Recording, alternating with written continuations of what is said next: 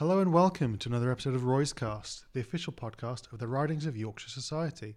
We are your hosts, Jonny Farley and Sam Wright.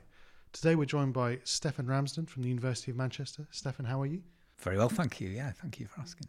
Uh, great to have you on. Stefan's here to talk about a, a, project he's been working on called Our Heritage, Our Stories. Uh, but first, Stefan, tell us a little bit about yourself. What got you into history? Okay, yeah. Um, well, first of all, thanks for inviting me to this podcast. I've really enjoyed the other um, uh, episodes that I've listened to so far. Um, I'm a historian from the East Riding of Yorkshire. I kind of grew up here. I worked um, in the museum service here. So my first job after university was for East Riding of Yorkshire Museums, which is uh, based in Beverley and runs all of the museums in the in the in the county, apart from the, the city of Hull. So, um, yeah, I worked on uh, Skidby Windmill, um, re uh, reorganising the museum there, doing new exhibits, um, doing oral history interviews with with ex farm workers. So it was a great job straight after university. Yeah, using my historical skills. Um, yeah, writing text, arranging images and things. So I, I kind of got more and more interested in the history of the region through through that job. Um, after a few years working in, in local museums, I worked for Hull Museums and, and East Riding Museums again. Um, I decided to take my PhD because I got, got more and more involved in the, the historical side of things rather than the kind of curatorial side. So I did my PhD in the University of Hull. Again, picking a local subject, I'd, I'd become interested in um, the history of Beverley and its its kind of industrial heritage, and the fact that within living memory, Beverley had, had lost this huge kind of industrial sector. It was a, it was a very big industrial city in the post-war period. It had uh, the trawling industry, it had a tannery, um, a, a, factory making shock absorbers and, and, and, parts for cars, and all that had gone. All that ended at the end of the 70s. So it got me thinking about the the kind of post-war economic and social kind of transitions that affected the whole country. And so I used Beverley as a case study to think about the kind of social impacts of that of that history. So that was my PhD um, in, uh, in in the University of Hull, uh, looking at Beverley, doing oral histories, thinking about kind of modern social history. I, I worked for a while at the University of Hull in a, in a postdoctoral position, then as a lecturer, um, before moving on to the University of Manchester, where where I work now. Um, again, in in kind of project work, uh, undertaking research. I think that brings us on to, to talking a little bit about that that current project that you're working on now. So if you talk a little bit about what our heritage, our stories is doing, so I think it links a little bit to, to that oral history background and col- the collation of data and making things accessible. So yeah, suits sort of the, the ROYS ethos as well. So yeah to talk a little bit about that project. Yeah, that's right. So I'm, I'm employed on a project called Our Heritage, Our Stories, and this is uh, towards a national collection project. So it's part of a much bigger project, which is thinking about how do we um, use digital technology to kind of enhance what, what we might call the national collection. So moving outside of kind of traditional archival collections, traditional objects that are found in museums, uh, country houses, and things. What what else is there that that really ought to be preserved um, and ought to be thought of as a national collection? And how can we use particularly digital technologies to to kind of do that? And so, the project that I'm involved in is one of five discovery projects. So there's there's a maritime history project that you'd, you'd be interested in, Sam, and there are um, projects looking at kind of art that's kind of outside of um, art gallery collections. But my particular project is looking at digital heritage and it's looking at community generated digital heritage. So the kind of content that goes online when groups say do their the history of their community or um, the history of, of, an identity group or, or, or something like that. They, they, they, do the research, they collect images, uh, they collect oral histories, and they put this stuff online. You, you know, you'll get a website that the history of Hornsea or, or the history of, wherever. Um, so yeah, we call that community-generated digital content, and there's vast swathes of this stuff but it doesn't get used by historians. It's not easily found. It's not easily accessible. It's it's not easily linked to other collections. Um, so our project is really about finding technical ways of doing this, um, but also uh, raising the profile of this kind of material as a historical source. So yeah, it's a it's a big project. There's there's the University of Manchester, who I'm employed by. There is the University of Glasgow, and there is also National Archives uh, are involved in this as well.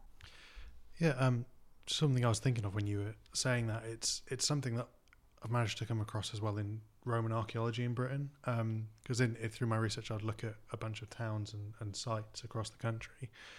Most of them have a community website that sort of um, just ma- made by people that live there, and they often won't have a, a sort of fully written up academic side to it. It is just the people living there looking at for themselves, and in fact, it's something that I'm I'm in, involved with in Brough as well. I just think that's a really interesting kind of what you're saying about these community resources that aren't seen so much in the academic world, um, but are a big part of what these people have as, a, as an identity. Obviously, archaeology being much further back than the stuff you're working with. Um, sort of speaking of that, what is the the kind of methodology that you're you're using for this process yeah. in in collating this? Yeah, I mean it's it's a, it's a multi-stranded project in a way. We have there are about 17 people working on it, each with different areas of expertise. The main kind of central thrust of the project is to um, develop a a pipeline using AI that that that pulls in this kind of content um, and enables a researcher to search it. So there'll be eventually there'll be a what they call an observatory based at the National Archives, and it will be accessible through their website. And you, as a researcher, will be able to search this material and and link to it. Um, yeah, so it's a, a lot of it is um, AI specialists. There are AI researchers at the University of Manchester working on this. There are um, research software engineers at the National Archives also kind of developing this this pipeline. My expertise is very far from that, so um, I'm part of what's called the History Lab, and our job is to show that this material is worthwhile and valuable for historians. So you know, I can um, kind of forget about the technical aspects to some extent because it's not not, not my area of expertise. My, my job is to use some of this material, find interesting examples of this material, and to use it to write interesting historical case studies, essentially, and um, and therefore advocate for the material because historians tend not to see this material as valuable or yeah often they're worried that if if they cite this kind of material, the next time somebody goes to access it, it's not going to be there anymore. Whereas an archive, a physical archive, is a very stable thing, isn't it? And other researchers can follow your your research process. So, yeah, traditionally, images, texts, um, archival documents found online are not um, not accessed by historians. And I'm trying to myself and the, and the other historian involved in this, we were trying to say that look, it's great. This is great material. So yeah, I'm writing case studies and things. And I think it, it links quite well to to well to, to a number of projects that are going on um, that are really trying to engage with with sort of digital media and digital ways of de- delivering or hosting source material. Um, I mean, for, for my own PhD research, Lloyd's Register Foundation, who are going undergoing a, an extensive digitization project with a similar ethos of showing that this material's here, and by making it on on placing it onto somewhere that's more accessible than just a, an archive hidden away somewhere down in London, you can increase that engagement and get more get more stories like the case studies that you're talking about being written using this information and showing how useful a resource it is. So I'm thinking like, what's sort of your reflections on on that using that sort of digital material as an impetus now because it's it's something that I've seen change even in my time at, at Hull, and obviously you've been at, you were at Hull a lot longer than I was. So, how do you feel about you that? It's obviously a passion for you about using that digital material moving forward. Yeah, it's it's there's a, there's, it's a parallel development, isn't it? So at the same time as communities are putting their own material online, professional archives are also putting their material online, and that, that's opening up scholarship to, to to a wide range of people, isn't it? Yeah, not, not everybody has the skills to to go to an archive all the time and money to go to an archive to, to understand how to kind of engage with a with an actual physical archive. But but most people can use a search engine can't they? And, and, and I think there's a there's an element of democratization in in the way that this material is um, being digitized and made available. Um, yeah so so so yeah you, you you talked about how things have changed even in your time like when when I started my PhD in 2008, I read a lot of books. In my research now, I don't need to read any books yeah. because all the books are digitized. You know, all, all the the journals are digitized, and it's becoming the case that increasingly the primary sources that people use have been digitized as well, and and, and re- historical research is almost becoming a desk a desk based activity, isn't it? Um, yeah, there's disadvantages in that. You, you, you know, you'll be aware that it, it, it encourages scholarship in certain directions, doesn't it? Because you know, um, collections like Old Bailey Online are available and fantastically convenient. Everybody then studies that source, don't they? And, and so yeah, the, the, the availability leads, you know, can, can, can kind of send scholarship in a certain direction. Um, so yeah, there, there are disadvantages to it, and, and people also talk about the the kind of serendipity of the physical archive and the way that you know you get a box of a, a bundle of particular documents and you're going through it and you find something else that you would never have found if if you didn't physically go to the archive. If you were if the if the internet only brings you the things you're looking for, you don't often you often don't get that kind of serendipity, do you? So, yeah, there, there are positives and negatives to these developments. But the democratization is kind of what interests me.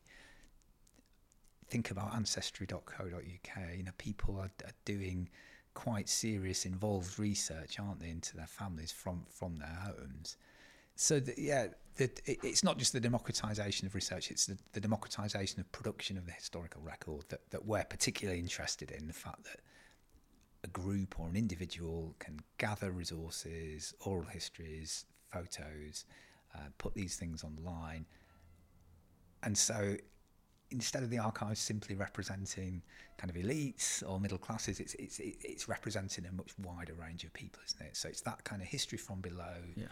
Uh, democratic history. That's that's what I've always been interested in, and that's what attracts me to, to this project in a way. I, I think history, yeah, it's changing very quickly at the moment as a result of digitisation just for people listening, there, there is there is a, some kind of bike horn going on in the background. I have no idea where that's coming from, so we just have to bear with it. We did break a gate on the way in today, so maybe they're repairing that. I'm not really sure.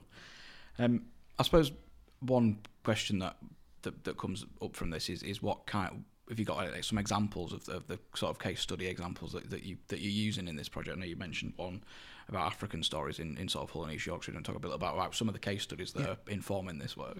Yeah, I mean that's I often use this example as to why community generated digital content is, is particularly valuable. There's um, a website called African Stories in Hull and East Yorkshire.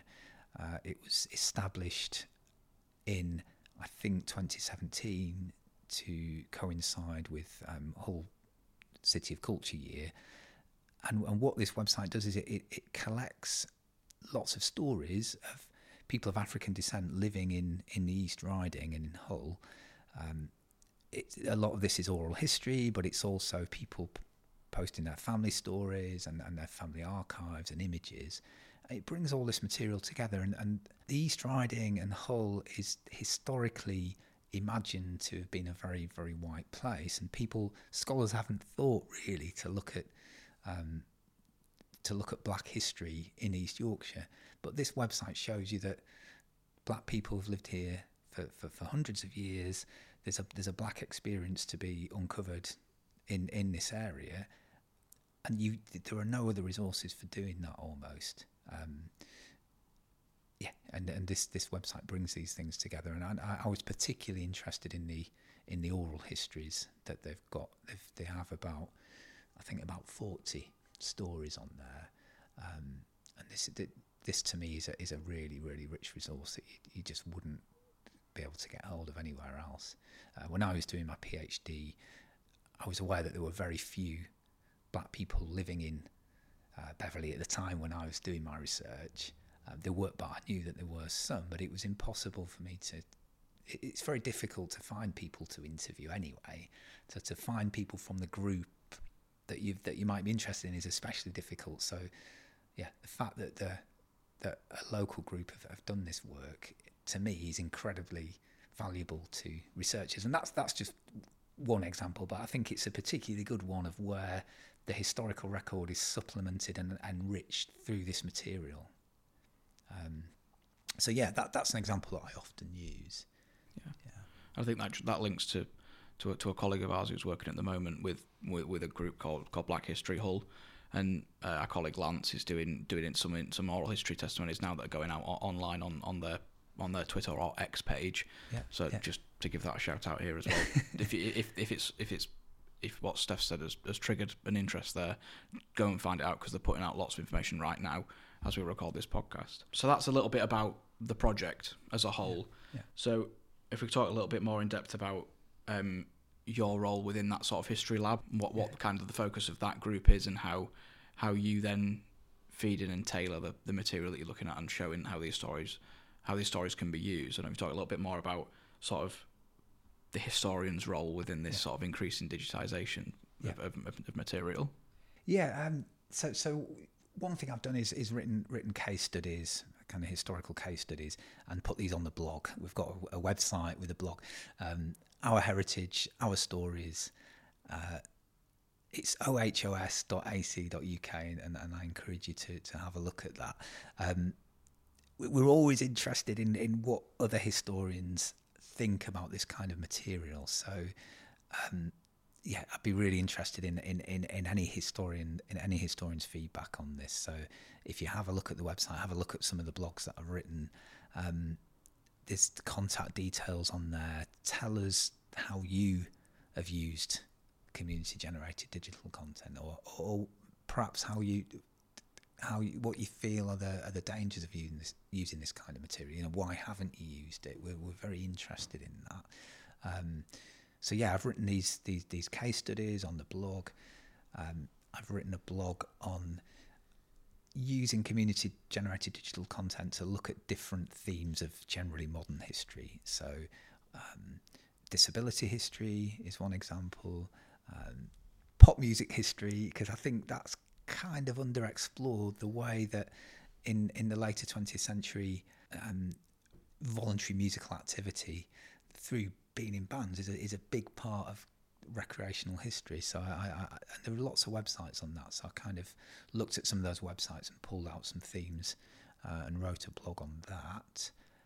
I've also written one on what I term, it's not my term, but the term I'm using, the, the, the post memory of the Second World War, um, because the Second World War is attracts a lot of interest online, and there are there are lots of sites dedicated to the Second World War.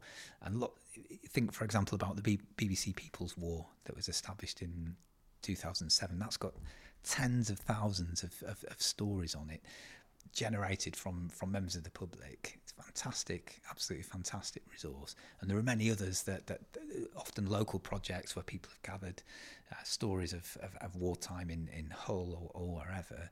Um, so yeah, the, the Second World War is very interesting as a as a case study for for this kind of material. It's a it's a it's a big focus for it. But what I, what I was particularly interested in, perhaps, was the fact that it used to be veterans themselves would post this material, or at least veterans would share these stories. But you know, the the veterans of the Second World War, there are, there, are fewer and fewer of them all the time, and increasingly, it's the families of veterans who post this material, and and they they post stories, they post images, um, and it, many of these websites act as a kind of memorial for, for kind of lost relatives. And there's a scholar, Marianne Hirsch, and she's used this term post memory to refer to this the way that that memories kind of passed down through families.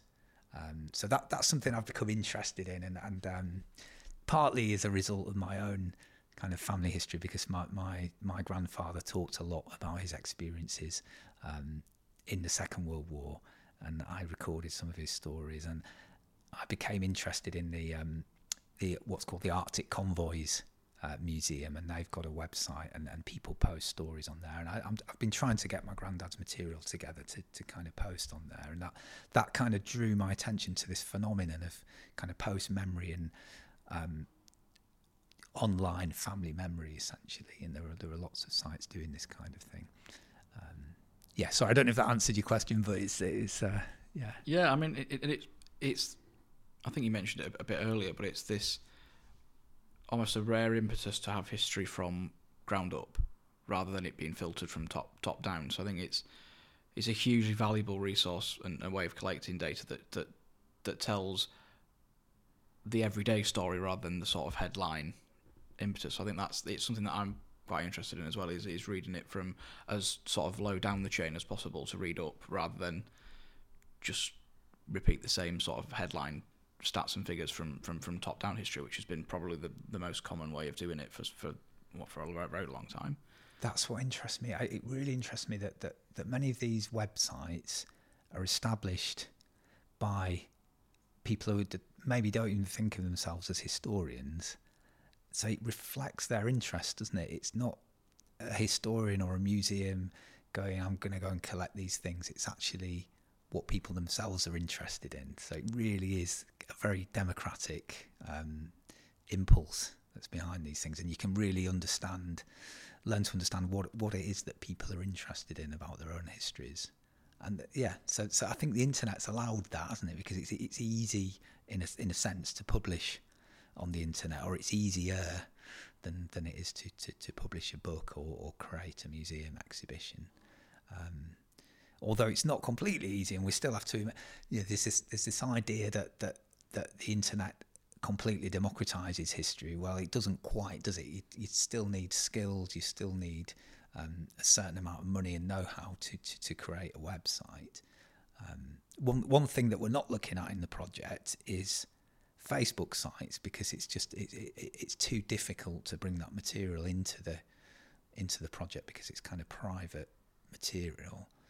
Um, but I'm, I'm, I, I find that really interesting. If you if you, um, there, there's probably about ten good old Hessle Road sites, isn't there? Or, or, sites celebrating yeah. the kind of fishing industry in, in Hull, and I, I find that really interesting because to me that really is history from below. It's really easy for people to use. People put photographs on there, and then you get long commentaries, don't you, where people share their memories and argue about things or agree about things and, and find old friends. And to me, that, that that is that is very very interesting. Um, that falls out the scope of our particular project because of yeah problems with privacy, but as a whole, it's this yeah this history from below, this democratization that that, that, that really excites me about it. And I think as well, I mean, I, I don't know, talking about some of the issues I suppose that come up with with that. I mean, there's there's always been the sort of the, the, the almost the Wikipedia phenomenon, which is how do you because I think the thing with a lot of academic history is sort of it's left to the academics to do because they have to go through X, Y, and Z ways of filtering the data and checking it and all that sort of thing, and that things like those free-hosted platforms like Wikipedia don't have don't have that same level of scrutiny. So I don't know how how does a project like this sort of deal with with that side of things, and how how do we because it's still I think that's why it's frustrating when you talk to people that have got so many stories is that they don't they often don't get the opportunity to tell the story because immediately it's sort of seen as well how can we trust everything you've just told me? So i think it's how does how do you find that balance between making sure that we're not you know it's not just anything that goes out but also it's still allowing those stories to be told in a way that that, that is often has not been allowed in, in years gone by yeah i mean that's that's that's really interesting isn't it i mean yeah there's there's no filter on, on, on this material at all. Um, to me, it all depends how how you want to use it. As long as you, as long it's like oral history, isn't it? As long as you're aware of the of all the, the kind of complex causes of of bias and distortion and and you know errors related to memory that go into oral history. You can use it, but you have to use it really cautiously. And and the same goes for community generated digital content. It, it it will be full of errors. It will be full of distortions. You have to understand what, what those errors and distortions are and, and use the material kind of appropriately. And you know, as as oral historians have often said, that the errors tell you something. The, the mistakes that people make, the the different ways in in which people can remember the same thing, can be vastly divergent. But that that tells you a lot in itself. So, yeah, if you see history purely as a set of facts, kind of put on top of each other, then it's it, it, it, doesn't work. But if you see history as something that's living and, and people are making meaning out of all the time, and if you're interested in that process of meaning making, then then this material is absolutely fantastic. But yeah, it's not gone through the same um, rigorous fact checking, perhaps, as material that you would find in a in a standard archive run by professionals who only catalogue it according to kind of professional levels of scrutiny and accuracy. It's not, it, yeah, it's not like that, and you have to understand that it's not like that. And I think that's, I mean, that's it, it's something that I've that I've you know encountered and, and and talked about before, but it's this almost if you expect it to be fact and fiction, it's a very binary way of looking at uh, history and data collection. And I think what you were saying there about what what is said, no matter what what what, what their actual the factual topics that they're trying to to, to talk about. What they're actually saying is interesting in itself, particularly if you're looking at an issue that's that's important to a place and what they've picked out as what they want to say. That tells us directly about what they feel hasn't been said about enough. So it, it's it's. I think it's the message is it's not to look at it as fact and fiction. It is to deprive it of so much value that it could offer to us and and I think that's what, what what you're saying there is about trying to read it in. It's it's on us to read it in a different way and read and gain so much more from that data and not just look at it like like like it has been probably done in the past. Yeah, yeah. I think I think that's that's right. Yeah, you you you're not just going to these collections of online digital content for what happened in 1942. Say you, you you're going to it for what do people think happened in 1942 and why do they think that's important? You know, why have they selected that incident to talk about and not another one? And uh, yeah, how how has that kind of resonated across the years? And it's it's that that kind of relationship between past and present that, that, that you're interested in. I think when you when you look at this material, sometimes you will get factual material that is not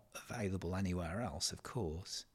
But I think where it comes into its own is this yeah well how do people relate to their own past and, and, what do they select as being important? That's that's where it really comes into its own. Like like oral history i think it's kind of almost a it, it, it, there's a real parallel between this kind of material and, and oral history because a lot of it is people's own experiences kind of c- curated and typed out in a sense. So yeah that, that that's where it interests me particularly. Yeah, yeah. and it, it, keeps history alive. It, it's it's not once that fact has been written down, that's the be all and end all. It, it's it makes makes all topics that you that you research constantly developing and constantly growing. But we've also got to remember that that, that just because this is community generated doesn't mean it's less valuable than no. something created in, a, in an official capacity because because we know that records created in an official capacity are often erroneous and there's often a whole lot missing from from it. You know, minutes that are taken in meetings, they they say don't put this in the minutes. Yep.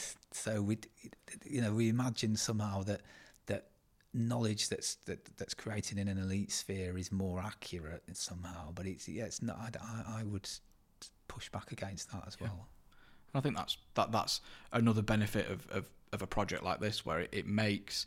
Because I think some of that sort of opinion of, of this sort of data comes from access to, to that to that material. And if we can, if you can, you know, through projects like like this one, make so much more of this act of this material more easily accessible to more researchers, then that will that breaks away those barriers as well.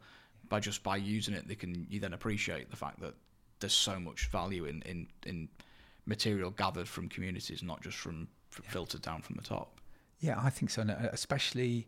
I mean, we, we, we've really in, in the history lab, uh, our heritage, our stories. We've really been looking at kind of contemporary history, uh, contemporary British history, history within living memory, and, and that's where we feel this this stuff is really the, the most most valuable, and and where it's absolutely um, blossomed exponentially. You know, the, the amount of material that is available only online and only on these websites is uh, is is vast for the for the for the contemporary period. Yeah, so that that's where it's really very strong, and where historians, I think, have to learn to use it. If you're going to write modern histories, contemporary histories, and you don't include this material, you're not giving everybody's perspective. I Yeah. would say so. It, historians have to learn to use this, and they've got to learn to appreciate its particular strengths and its particular um, disadvantages, like you do with any source, really. But we live in a digital age; we've got to Yeah. come to grips with it. I suppose just just as a sort of final section of, of, of this episode, um, just to, to reflect a bit more on, on, on your sort of your grandfather's story, because I mean it's a it is a, a Yorkshire themed podcast, and we've gone into lots of different sort of theoretical bits of history, but your grandfather's story is a very Yorkshire Yeah, yeah. grounded story, and, and it'll give a chance to obviously you spoke about a little bit about about his life and work at the at the first conference that we did, twen- last year. God, feels a lot longer than that. yeah, yeah, yeah, yeah. But it'd be nice to for listeners of the podcast to get a little bit Yeah. more about about that story and how that has given you personal experience of and helped you get into that sort of that role. Yeah, I mean, this is something that one of the things that I'm doing is is, is showing that this kind of material can be used for you know serious published scholarship. And so, yeah, one thing I'm writing about is this idea of post memory, and I'm really hanging that on a case study of a site called um, the the Russian Arctic Convoys Museum, um, and my interest in that comes directly from my, my, my grandfather's experience on the on the Russian Arctic convoys. So I'm kind of tying two things together in a way. I'm tying the, the, the digital history, the community generated history, with family history and using family history as a way of understanding broader historical themes. And, and that's a, a bit of a trend in history at the moment is um, yeah, there, there are a number of historians who have begun to um, look at things like, say, social mobility through through their own family and use their family as a lens through which to to explore kind of broader themes. So it's again history from below, kind of micro history. So I'm looking at my my granddad's story, um, and the story of other men who were involved in in these Arctic convoys and how these stories are passed through families and eventually shared on the internet. So so my granddad he was a miner in Yorkshire. He was he was um, he worked in Wakefield. He just started his career essentially. He was quite young when the war broke out. He joined up, joined the Royal Artillery. He was trained up in, in manning anti-aircraft guns, and then they said, "Oh, we need gunners on merchant ships." So so they put him on a on a on a merchant ship um, with a team of, of gunners to basically uh, defend the ship against um, aerial attack. And his first, he'd never seen a boat in his life, and he went to the dock at Liverpool and sailed round the world in, on, on his first trip.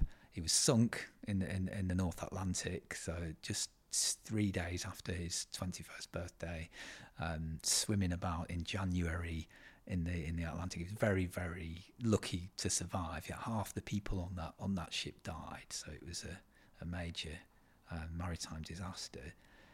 His next trip was on the Arctic convoys, which again were were very very very dangerous. Um, he was on the ill-fated PQ-17 convoy, which was uh, absolutely decimated. You know, fewer than half the ships made it to the final destination. So, yeah, I, I, my my granddad used to talk about this, but he used to talk about it in very kind of truncated nuggets of, of, of anecdotes. So everybody in the family knew that when he was in Russia after he'd been sunk, that he ate raw fish. You know, th- th- these kind of stories are kind of passed down through families, and everybody knows that, and that's a little image you can remember. Oh, Granddad ate raw fish in Russia, but we didn't really know the details until later in his life. After he retired, he became really interested in in understanding his experiences, and he did lots of research himself. He got books on, you know, there's a lot of literature on on the Second World War at sea, and he, he got books and he researched. You know, I've got his books. and You can see where he's put little marks next to bits that relate to his experiences. So he's trying to understand his place in the bigger picture, kind of thing. And he was in a, a thing called the Russian Arctic Convoy Club. Um, and he used to go to all these meetings and he, he met old shipmates and he, he even corresponded with the submarine captain, the German submarine captain who sunk him. They had a, I've, got, I've got letters that they exchanged. Um, they exchanged another letter, other set of letters with a Russian um, mariner who who picked him up when he was sunk near, near Russia. So he, he, he made all these contacts through it, and I I became interested in it because I did a history degree, and I started talking to him about it, and he, he you know I learned all the you know what happened basically, but the rest of the family never really knew, and, and until after he died, and then they became a bit more interested, and I I I, could I could tell them more luckily because I'd kind of researched it. Um, he did a couple of interviews in his life. He did, he did an interview for the Imperial War Museum. He was on a television program about the Arctic, not not the Arctic convoys, the Atlantic convoys. So I could signpost them to this material, which which has been great. But just that that phenomenon of what you know what what the people in the families learn about these really dramatic experiences, what gets passed on and what doesn't. You know that that, that kind of Yeah. interested me, and and and, and it links to this project that I'm involved in because, yeah, as I say, the the internet is becoming a huge resource for people. They don't know what to do with all these memories and all these images, and they, they, they, they find something like the Russian Arctic Convoy Museum, and they're like, right, I can I can put all this there. Other people can see it. Perhaps I can share it with my family who might be dispersed all over the place. You know, we've only got one set of these photos, but if, if it's there on that on that website, we can all we Yeah. can all see it and use it. So I'm kind of bringing those things together in a way in my in, in, in what I'm writing at the moment. Yeah. No, but it, and it's that that family connection makes history so much more potent for, for, for so many people, and if that helps people get into studying history or, or just like you said, looking up specific events and things like that, that's as good a reason as any to get in, and it, it, it's so motivating for, for, for that. And I mean, there's there's people that we've met on when I've been walking around, you know, Hull and, and working with, with some other guides. You know, half of those were former former seafarers that went all over the world, and one of them wrote a book about his own experience. But was very he's very he keeps the book quite close to him, and it's one of those things where it's like there's so there's so much to be told by so many different people. It's it's finding ways to, to, to collect that information, which I suppose is what the project wants to do. Yeah, and the, the project is kind of recognising that there does seem to be this impetus to share share these kind of stories online, and actually they're making this this huge resource. You know, on the Arctic Convoy Museum site, there are fifty. No, there's more than that. There's about five hundred individual stories, um, and and they're all very very different. The way people have decided to present them, there'll be sometimes it's just a very terse kind of list of ships that that a relative served on. Sometimes it's it's pages and pages of narrative and, and densely researched kind of material, but it's it's it's a great rich resource. The problem is it's threatened, isn't it? Because because a site like the Arctic Convoys Museum um, webpage may not last forever. We imagine that we put things online and they'll be there forever, but websites close all the time, and uh, especially you know, the heritage sector is is never completely secure, is it? Um, websites set up by individuals they're obviously at, at threat if you stop paying for the for the hosting and it, it's gone.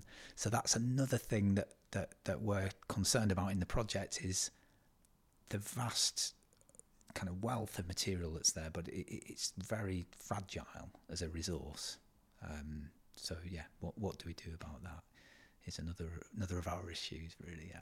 But I suppose collating it in a way is the websites themselves become not not just not just historic not places of, of collation, but the website's existence themselves is an interesting historical artifact in its own right. So even just collating the the websites together and Yeah. is, as you say, protecting them against that sort of fragile nature is, is an important part of, of the work. Is just making sure that people know they're there and, and, and that they're more safe than they were without the project.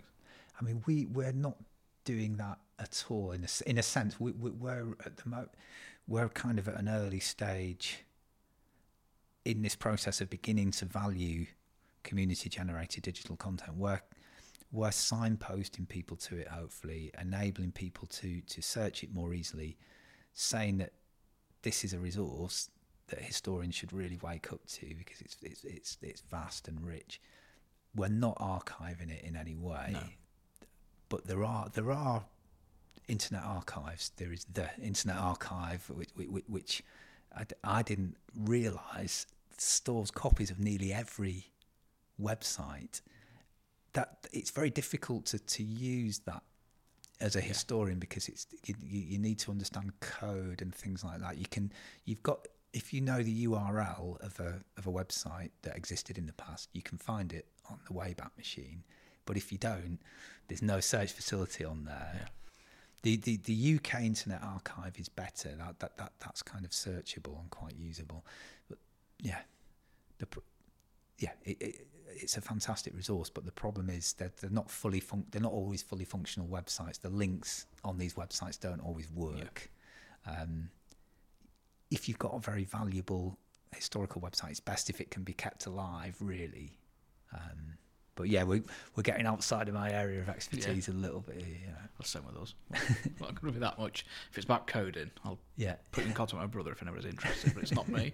But apparently, historians are they're going to have to understand this stuff because because especially if you're looking at history after 1996, you you can't possibly write history of the last 25 years without using internet sources because so much of life is conducted online.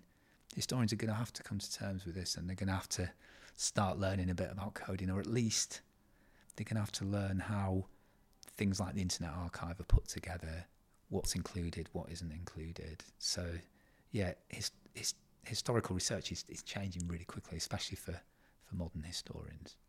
So I suppose that's probably triggered uh, lots of interest from people that listen to the podcast about how they can actually go and then find these these websites. And I know you, you've mentioned the the project's website in the Yeah. past, but it's probably worth reiterating it now, where they can find the project and everything that's going on, and, and, and then be pointed in the right direction for these resource bases. Yeah, yeah. I mean, our, the project is our heritage, our stories. The website is ohos.ac.uk. Uh, there's some of my blogs on there. Um, we've not gone live with the final resource yet because we're still building it. Yeah. It's a really, it's really experimental technology, and and the the point of our three year project is kind of to create a prototype. Um, so yeah, I can't even promise when this will go live. You know, it's it's very much a, a kind of experimental um, project. It's it's hoped that this observatory will appear on the National Archives website. So if you search for, for something in the National Archives collection, it, we're hoping it will also bring you material that's hosted online by community groups. That that's the aim, but there's a lot of difficulty in, Yeah. in, in, in making that happen. And, and yeah, that's these towards a national collection projects. They're all experimental. They're all supposed to be taking a risk and, and developing new technologies and new ways of doing things. So we hope there will be an output. We're not 100% sure there will be, but but follow our website to, to find Yeah. out more. Yeah. And there's if, if historians are out there, you welcome them reading blogs and making comments and things we about really, really do want to hear from historians. That yeah, any thoughts that are prompted by any of this in relation to this community-generated digital content, any ideas you've got about how you've used it, how you, why you haven't used it, what are the dangers of it, what what are the advantages of it? We'd we'd really love to hear from you. Yeah, and there there are contact details on there. Yeah, that's great. Well, thanks very much for coming on. Thanks, thanks for having me. It's good to be good to be back in Blade's house. Yes, it's good to have a catch up as well. um, so if anyone wants to follow you directly, where can they find you specifically? Um, I, I've got it, it's not called Twitter anymore, is it? It's called X. X. Rambles. Ramble. uh, Yeah, spell R A M B L E S E D is my handle. Yeah. Yeah, we'll link it in the in, in the Yeah. tweet for this podcast that you probably found us on. So yes, so thank, as I thanks for coming on, Thanks. And uh, we'll catch everybody on the next episode of Roycast.